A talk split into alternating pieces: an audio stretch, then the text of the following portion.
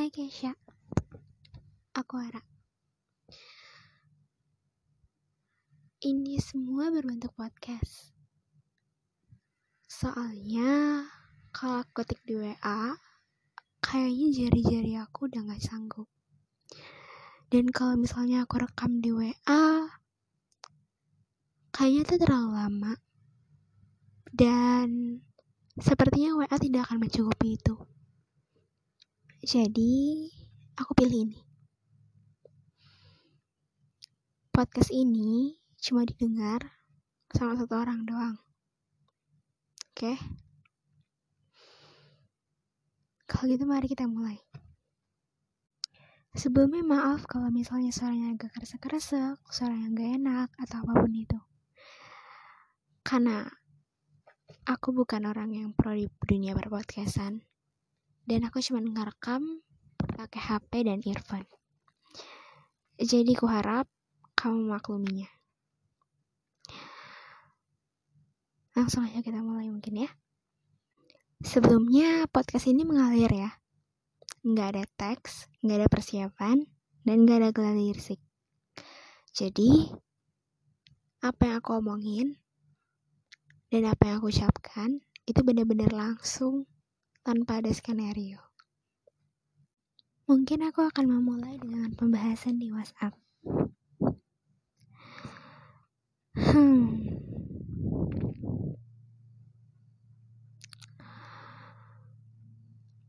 Gini. Cak. Yang pertama mau ada tekanin. Di sini intinya ada beberapa poin. Yang pertama, itu tentang capek. Capek sama keadaan. Kita perlu pikirkan dan kita perlu tanamkan dari diri kita. Kalau capek dan lelah, itu pasti terjadi di kehidupan ini. Gak mungkin kita hidup tanpa rasa capek tanpa rasa lelah.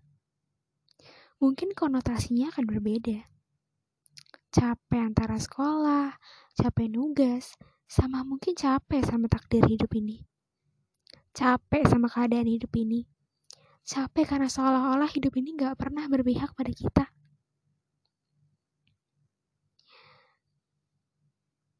Tapi perlu diketahui bahwa yang merasa capek itu bukan diri kita sendiri. Jutaan, ratusan, ratus jutaan orang di luar sana yang mungkin kita bahkan gak bisa kenal satu-satu. Merasakan capek juga. Mereka juga capek sama kehidupan ini. Mereka juga lelah sama kehidupan ini. Semua orang pasti ngerasain itu. Semua orang. Gak ada orang yang gak pernah ngerasain itu. Kita aja yang nggak tahu. Dan mungkin mereka juga nggak memberitahu. Tapi itu hukum dunia. Bahwa semua manusia yang dikasih hidup sama Allah pasti capek. Gimana nggak capek? 24 jam tanpa berhenti kita hidup di dunia ini. Seolah-olah hanya tidur yang bisa berhentikan kita di kehidupan ini. Semua orang itu capek. Tapi kita nggak tahu mereka capek karena apa. Kita juga nggak tahu kan cerita hidup mereka. Kita juga nggak tahu kehidupan mereka kayak gimana.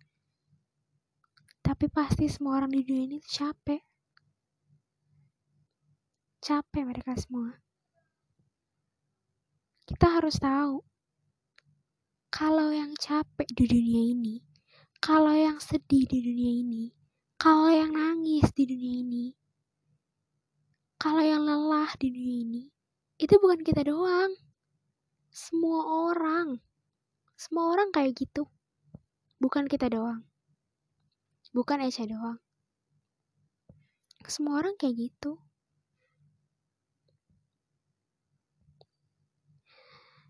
Karena itu udah jadi hukum dunia. Dan ingat, jangan pernah ngerasa di dunia ini bahwa yang capek itu cuma kamu doang. Jangan pernah. Jangan pernah ngerasa apalagi. Jangan pernah ngerasa kalau misalnya ujian di hidup ini itu cuma kita doang, cuma kamu doang yang nerima. Jangan pernah. Karena sesungguhnya kita semua itu ada capeknya sendiri. Ada ujiannya sendiri. Ada cobaannya sendiri.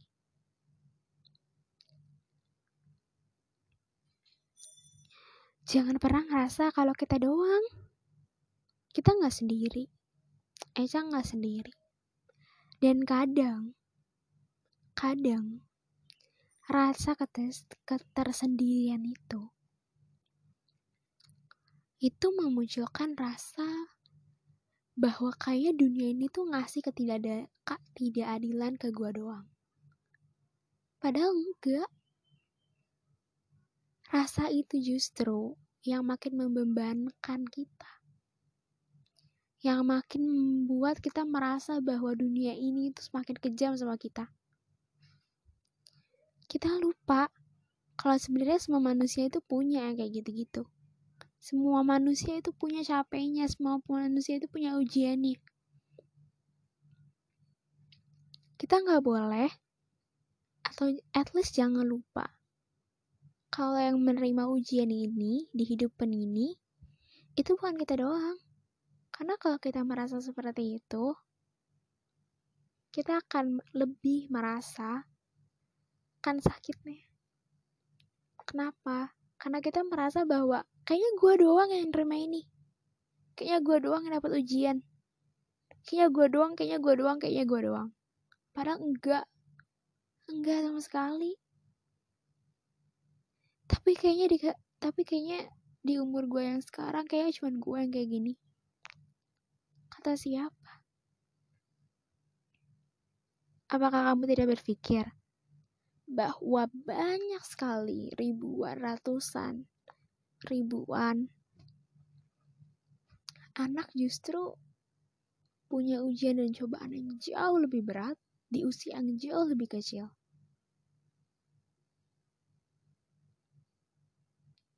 Dan kita harus sadar itu.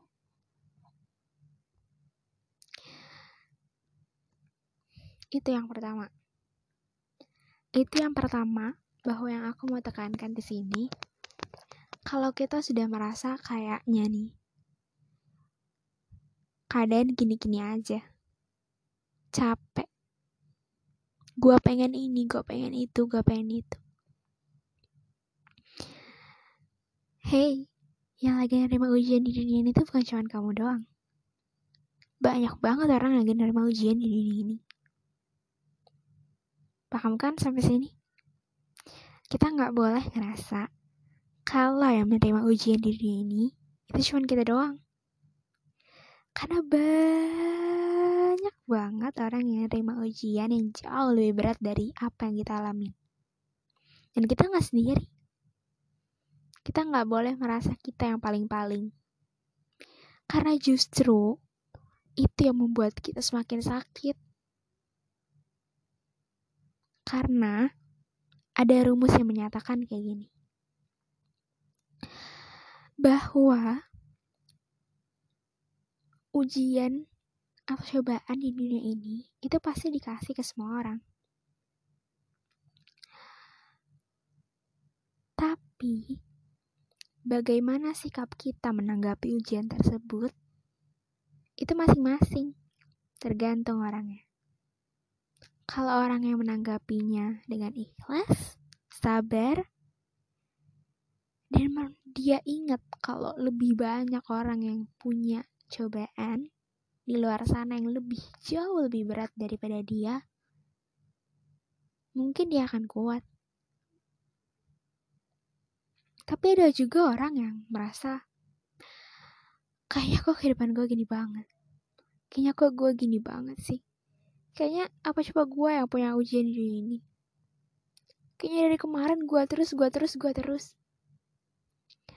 Hati-hati, karena sesungguhnya itu bisa membuat perasaan kita, rasa sedih kita, rasa kecewa kita lebih sedih, lebih kecewa berkali-kali lipat dari apa yang sebenarnya mungkin itu cukup kita rasakan. Karena apa? Karena kita merasa bahwa kita doang yang terima dan merasa bahwa ujian gue tuh paling berat. Itu yang pertama. Mari lanjut ke yang kedua. Yang kedua,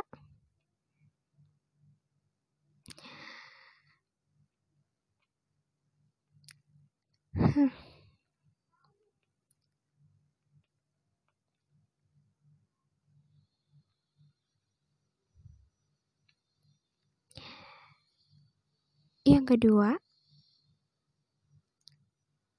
adalah tentang lemah. Di sini aku cuma mau ngingetin sih. Kalau misalnya lemah atau kuatnya seorang manusia itu nggak ada alat pengukurnya di dunia ini. Nggak ada alat pengukur lemah atau kuatnya manusia. Dan gak ada satuannya. Jadi sebenarnya kita tahu dari mana sih kalau kita itu lemah? Kita tahu dari mana kalau itu kita kuat? Kan nggak ada alat pengukurnya. Nggak ada satuannya juga untuk menyatakannya. Lagi-lagi jawabannya diri kita sendiri yang yang memberikan pernyataan bahwa diri kita itu lemah. Lagi-lagi diri kita sendiri. Gue lemah. Hmm, memang yang mengerti keadaan itu cuma diri kita sendiri. Yang mengerti keadaan sekarang, yang mengerti perasaan sekarang, itu cuma diri kita sendiri. Tapi, perlu diingat bahwa diri kita tidak tahu seberapa lemah dan seberapa kuatnya diri kita terhadap dunia ini. Kita nggak tahu seberapa lemahnya kita, kita juga nggak akan pernah tahu seberapa kuatnya kita. Ingat ya, kita nggak akan pernah tahu. Yang jelas, kalau kita masih berdiri dengan tegak, berdiri dengan ribuan cobaan yang gak mudah dari kita masih bayi dari kita baru lahir sampai sekarang di titik ini di titik di mana kamu mendengarkan ini jelas-jelas itu sudah memberikan konotasi bahwa sebenarnya kamu itu kuat bukan lemah tahu kan kenapa karena kalau kamu lemah kamu udah nggak bisa dengerin podcast ini mungkin kamu udah bunuh diri udah mengakhiri hidup atau udah menghilang di dunia ini.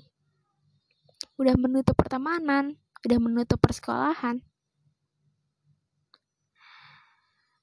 Coba ingat-ingat lagi beberapa, tahun kemarin atau ketika kita masih kecil. Di titik di mana kita sadar bahwa itu adalah ujian di hidup kita atau sesuatu yang tidak mudah di hidup kita. Dari titik itu, coba ingat-ingat Ingat-ingat perlahan sampai ada di titik ini. Udah banyak banget hal yang dilewatin. Banyak banget cobaan yang dilewatin. Banyak banget rintangan yang taklukin. Masih bilang diri lemah. Sepertinya itu tidak pantas.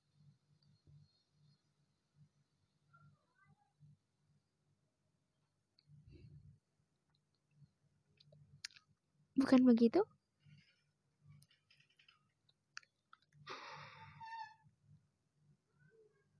Mari renungkan.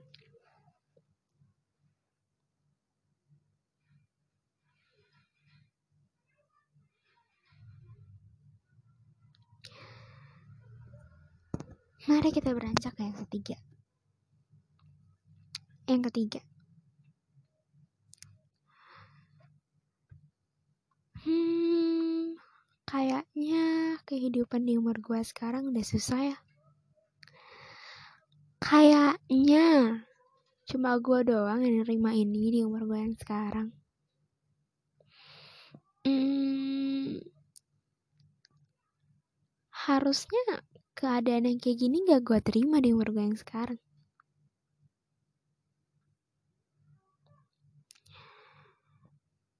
Hmm, kayaknya gue belum siap untuk didewasakan oleh keadaan.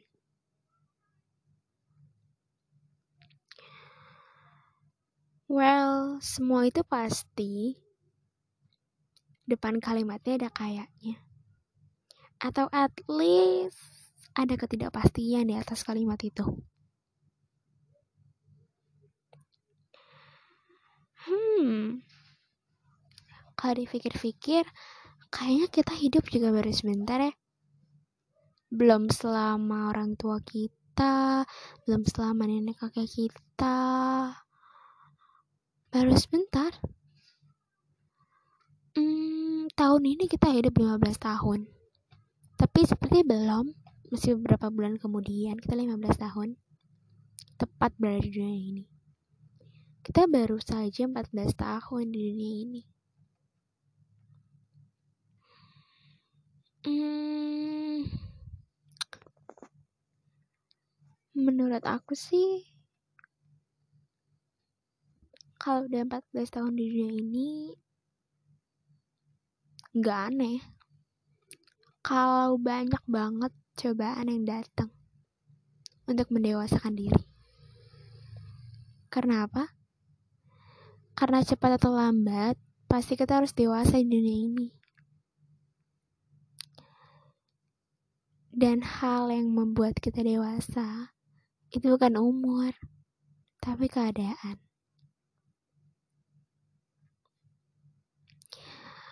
kita mau merasa bahwa kayaknya gua doang yang umur segini ngerasain ini. Stop.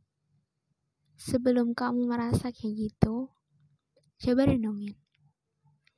Betapa bahagianya dan betapa beruntungnya kamu masih ada di titik ini. Coba kita lihat, banyak kok orang-orang yang bahkan belum saja tujuh tahun, belum saja lima tahun, tapi dia sudah harus kehilangan kedua orang tuanya. Bukan, bukan berpisah, tapi kehilangan untuk seumur hidup. Cuma bisa berdoa bahwa bisa bertemu lagi nanti di surga. Belum 14 tahun bahkan belum lima tahun, atau bahkan ada yang baru lahir, sudah harus kehilangan kedua orang tuanya, sudah harus bisa menyandang status anak yatim piatu. Bukan lagi anak broken home, tapi anak yatim piatu. Dari umurnya mungkin masih sangat kecil. Ada juga anak yang dibuang sama orang tuanya. Dia nggak salah apa-apa, dia baru lahir, dia nggak ngerti apa-apa, tiba-tiba dia ditaruh di kardus, ditaruh di jalanan, di tong sampah.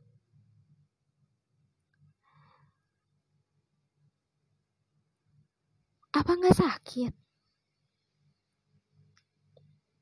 Ada juga yang bahkan dibunuh sama ibunya waktu di kandungan. Padahal masuk ke dunia ini aja belum. Tapi dibunuh sama ibunya. Bayangin, dibunuh sama ibunya. Ada juga anak-anak kecil yang berjuang di sana. Yang bahkan ngeliat orang tuanya ditembak sama musuh.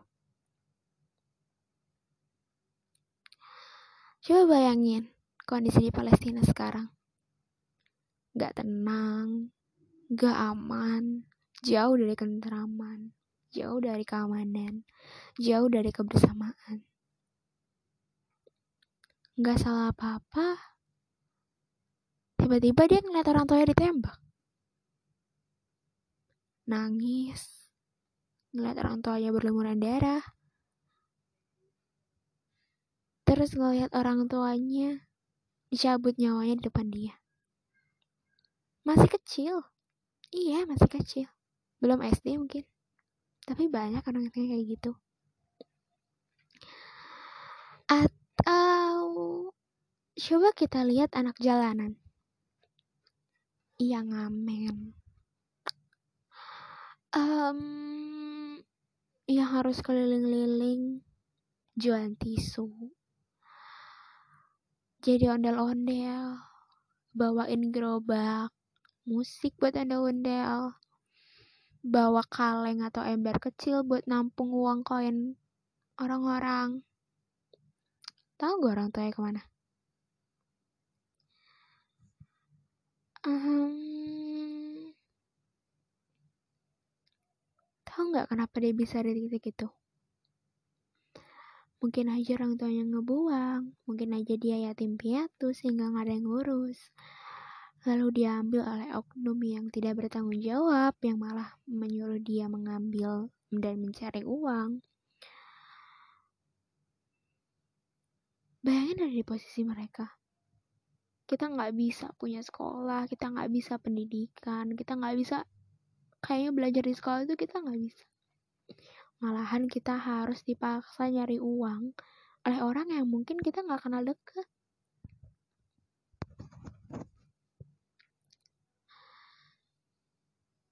Apalagi contohnya? Banyak kayaknya gak bisa disebutin satu-satu karena bener-bener ada ada jutaan orang yang pengen ada di posisi kita sekarang gak bisa dipungkirin ada banyak banget orang yang pengen ada di posisi kita sekarang. Even dengan semua yang kita alamin. Tapi itu jauh lebih ringan daripada apa yang mereka alamin. Bayangin lagi coba kemiskinan di Afrika sana, di India sana, di mana kasta masih dipandang, di mana kulit hitam dirasiskan, di mana tidak ada air bersih, di mana kemiskinan melanda di mana-mana. Gak ada rumah, jangankan rumah yang dindingnya bambu. Mungkin mereka gak punya rumah Sekolah nggak ada. Kemiskinan di mana-mana, nggak ada air bersih. Coba bayangkan.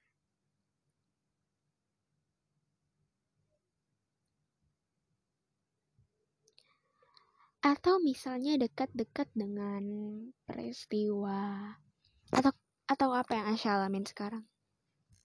Perpisahan orang tua. Bukankah harusnya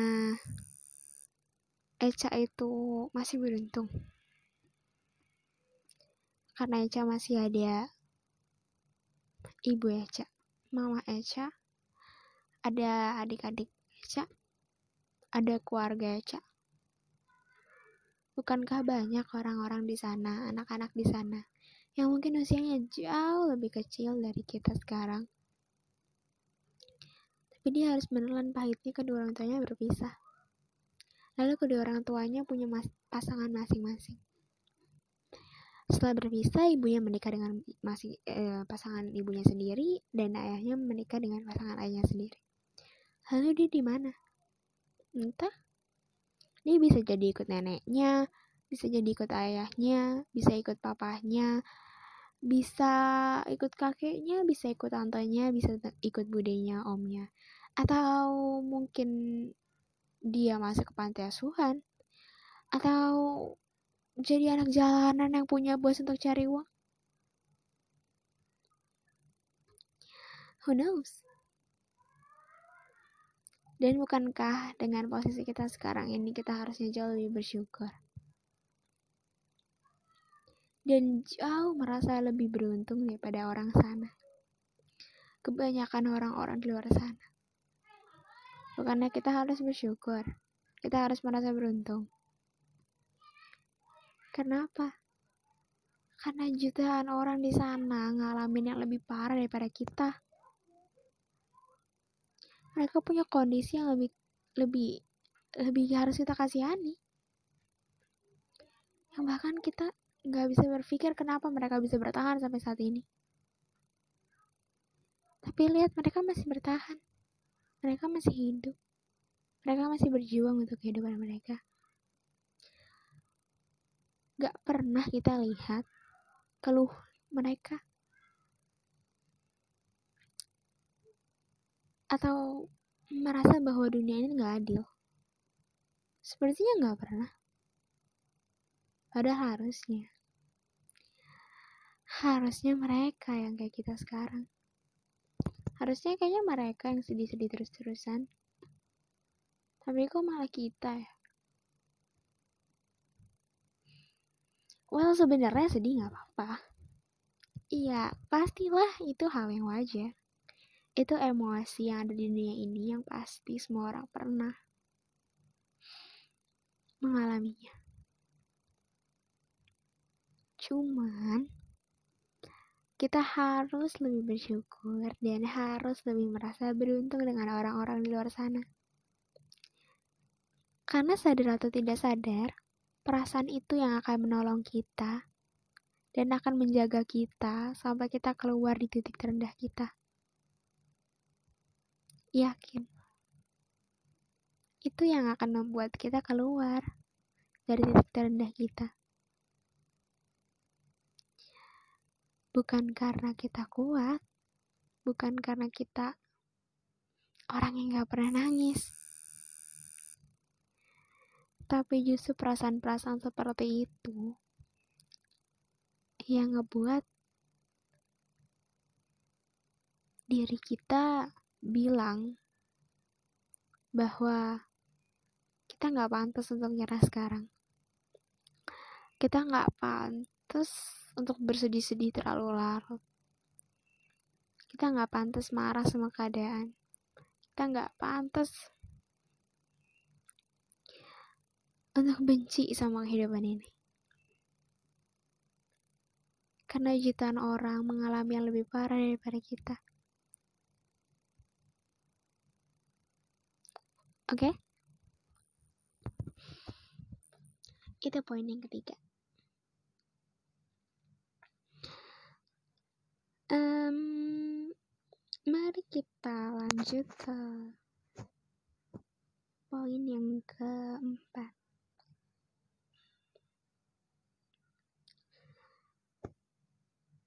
Proses pendewasaan. Oke, okay, proses pendewasaan. Hmm, mungkin relevan sama topik-topik yang pertama sampai ketiga tentang pendewasaan. Oke, mari kita ngomong lebih lanjut tentang pendewasaan.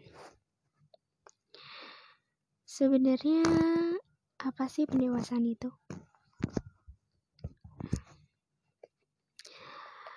Menurut aku sendiri, pendewasaan itu adalah hal wajib atau hal yang pasti terjadi dalam kehidupan ini.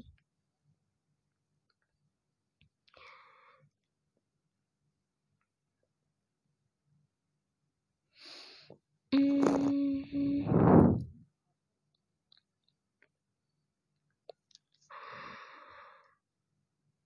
Iya, itu pasti terjadi. Kalau menurut aku sendiri, pendewasaan itu hal-hal yang terjadi dalam kehidupan ini yang pasti dialami semua orang untuk lanjut ke tingkat atau tangga selanjutnya. Tangga kehidupan. Namun, dalam KBBI, pendewasaan adalah proses, cara, atau perbuatan untuk menjadi dewasa. Well, emang itu sih sebenarnya pendewasaan. Pendewasaan itu proses, cara, atau pembuatan diri kita untuk menjadi dewasa. Um, itu benar.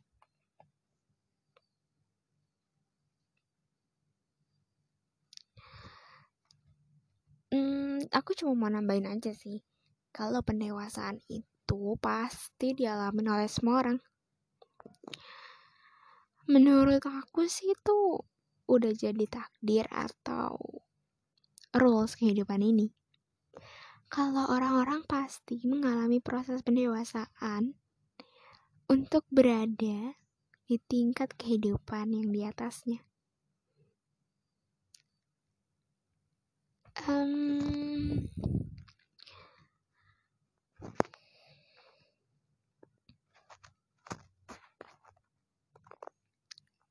Tapi sebenarnya kenapa sih pendewasaan itu? Kayaknya berbeda. Setiap orangnya. Hmm, mungkin susunan kalimatnya bukan gitu ya jadi gini pendewasaan itu pasti semua orang yang ada di dunia ini mengalaminya tapi kita sebagai manusia yang mengalami pendewasaan itu nggak akan pernah bisa mengatur kapan kita mau proses itu terjadi dalam kehidupan kita. Dan kita sebagai manusia juga nggak akan pernah bisa mengatur hal apa yang membuat kita lebih dewasa di dunia ini.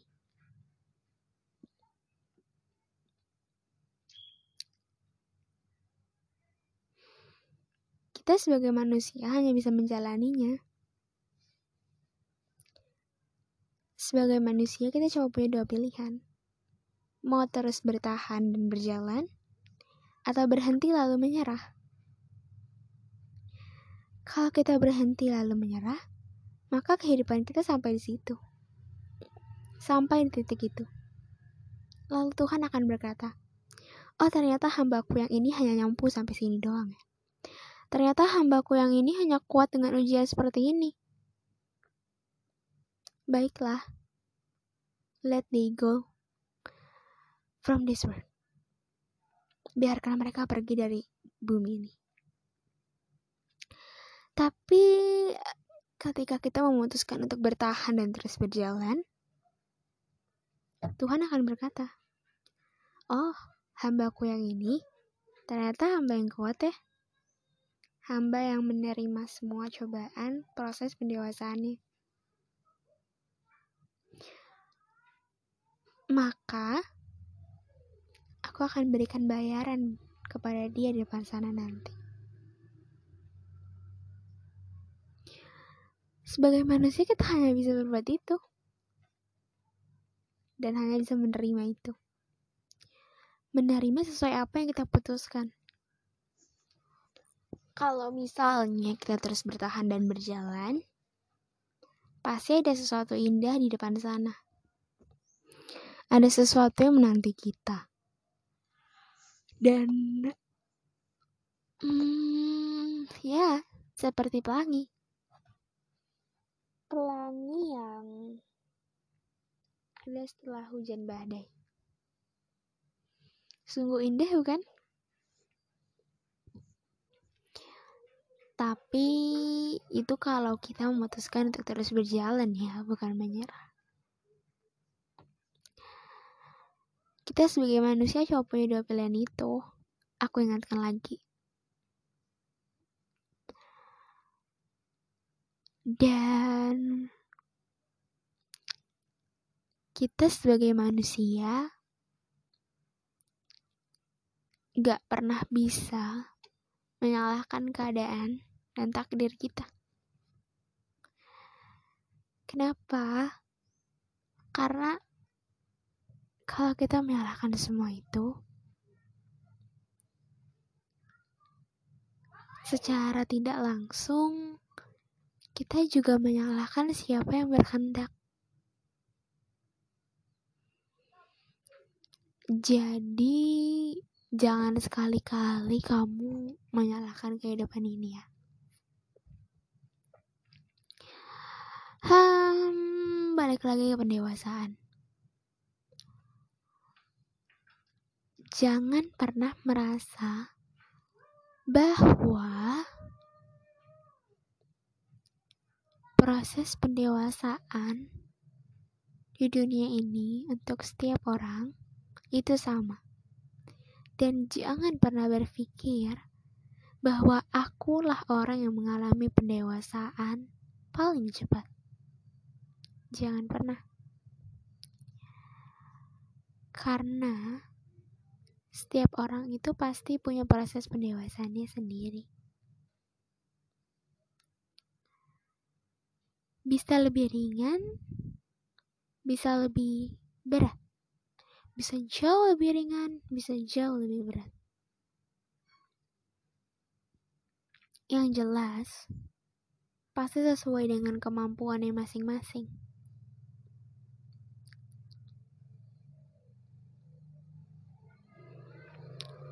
dan kita juga nggak akan pernah bisa bilang kalau misalnya kita orang yang paling cepat mengalami pendewasaan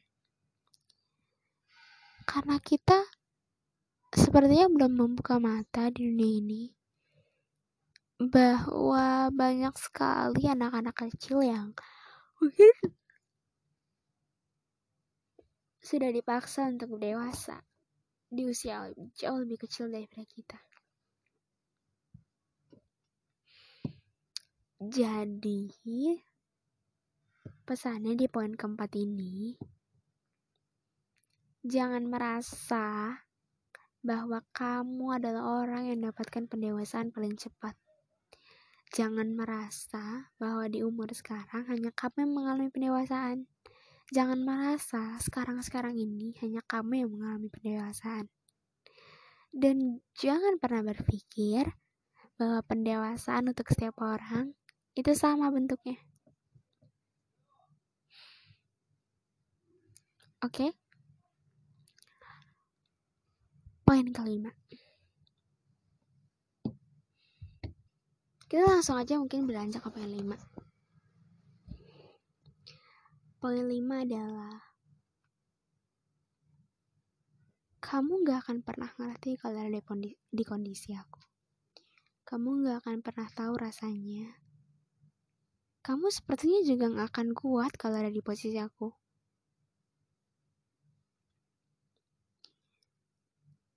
Oke, kita bahas poin kelima ini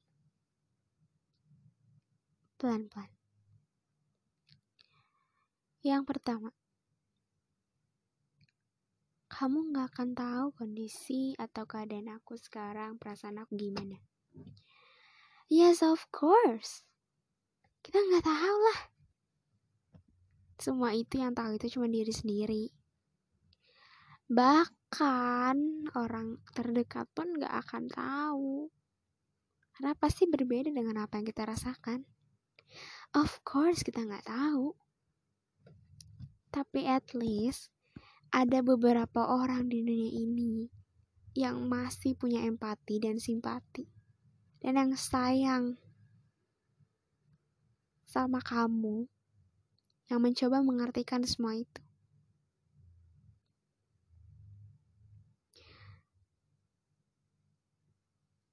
Percuma lu ngomong terus.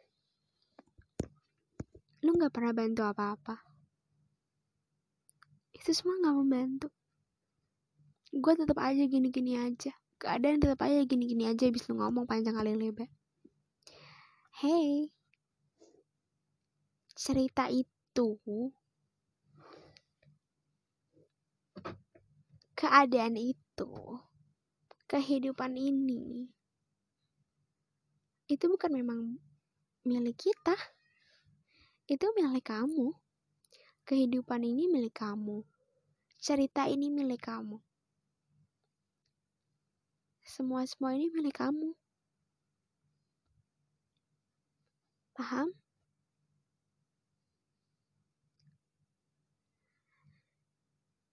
Jadi, sebesar apa pun effort yang kita lakukan atau kita keluarkan untuk kamu, pasti nggak akan lebih banyak membantu dari diri kamu sendiri. Karena ini kisah kamu, ini cerita kamu, ini kehidupan kamu.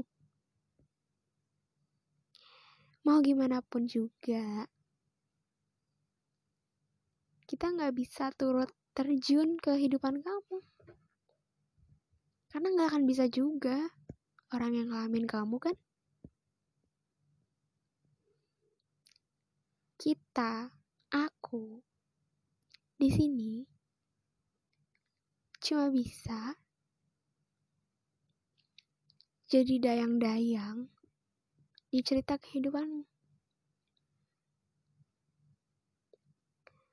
Aku cuma bisa ditulis doang namanya, tapi bukan yang ngejalanin cerita kamu itu. Kamu yang berperan, kamu yang bermain di cerita kamu itu. Aku, Ara, mungkin ada di, di cerita kehidupan kamu. Tapi mungkin hanya ditulis satu kata, nama aku di situ. Karena nggak berperan besar. Bayangin aja, aku ketemu kamu. Itu belum ada tiga tahun. Mungkin baru dua tahun deketnya belum ada setahun.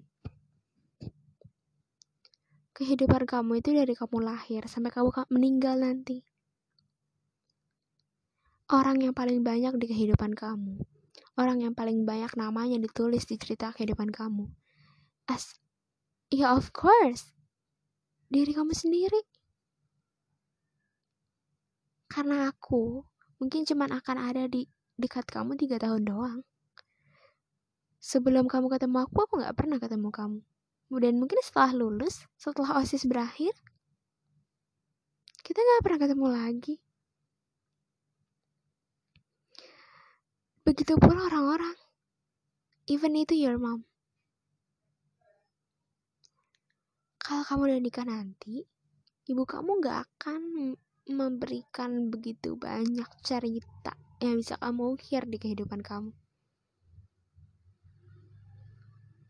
Mungkin hanya dari kamu lahir sampai kamu menikah nanti. Tetap nama yang paling banyak adalah diri kamu sendiri. Dan yang menjalankan kehidupan ini, ya diri kamu sendiri. Jadi orang-orang gak bisa apa-apa di kehidupan ini. Memang cuma bisa seperti ini doang. Cuma bisa ngomong aja. Itu perlu kamu tahu. Dan perlu diingat bahwa semua orang juga punya cerita kehidupannya masing-masing. Bukan berarti orang yang ada di cerita kamu itu yang terlihat baik-baik saja hmm, baik-baik saja dengan kehidupannya. Bukan berarti mereka nggak punya cerita kehidupan. Bukan berarti mereka nggak punya perasaan yang mungkin mirip-mirip dengan apa yang kamu rasakan sekarang. Bukan berarti itu.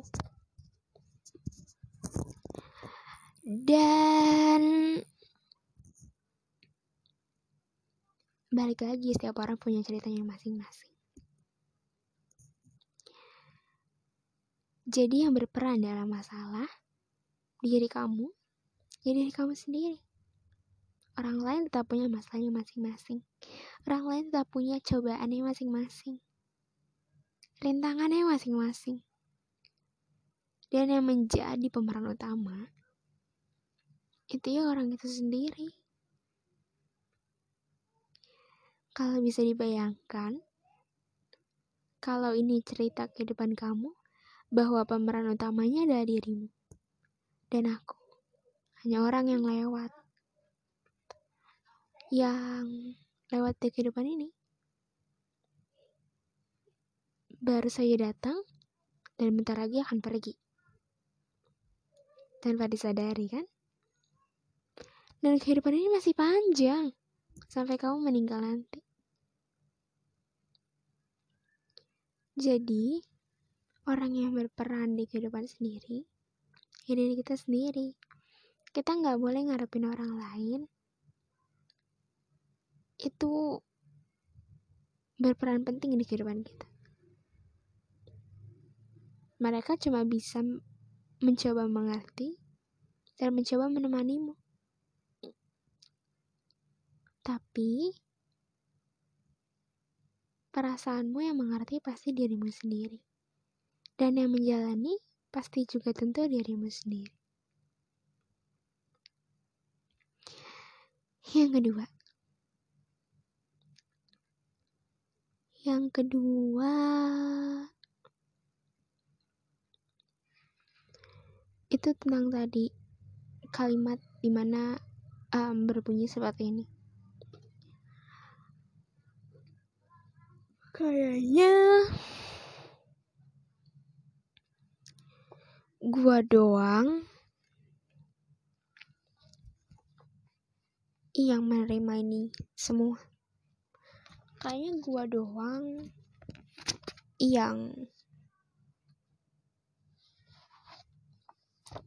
cobaan hidupnya seberat ini. Kayaknya gue doang. Kayaknya orang lain enggak deh. Well well well. Jangan berpikir bahwa orang lain itu nggak punya cobaannya.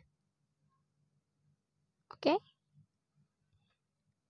um, semua orang itu punya cobaannya sendiri kok punya tantangannya sendiri jadi Jangan berpikir bahwa kita the only one person di dunia ini yang mengalami kesedihan, yang mengalami cobaan dan rintangan yang berat. Karena semua orang pasti punya cobaan yang masing-masing.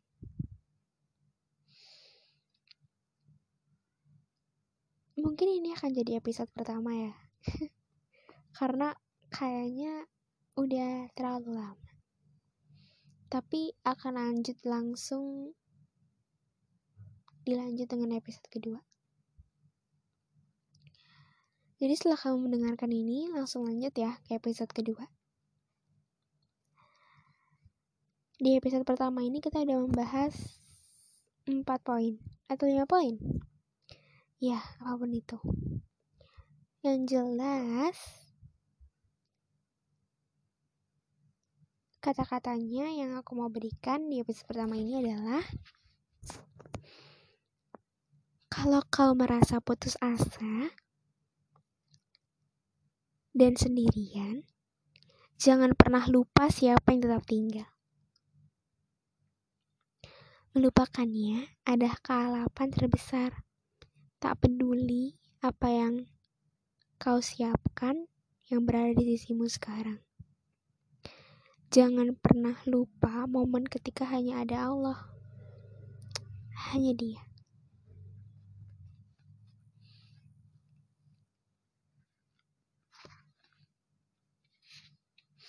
Hmm, mungkin itu saja yang bisa aku sampaikan. Hmm, atau mungkin aku mau beri tambahan sedikit.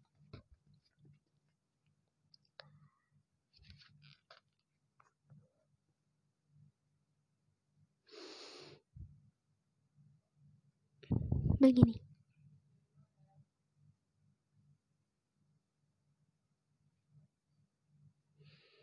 Aku telah merasa berada pada titik terendah. Dan hanya dengan kembali kepadanya lah jalan keluarnya. Oke. Okay? Sekian dulu podcast pertama ini lanjut ke episode kedua ya.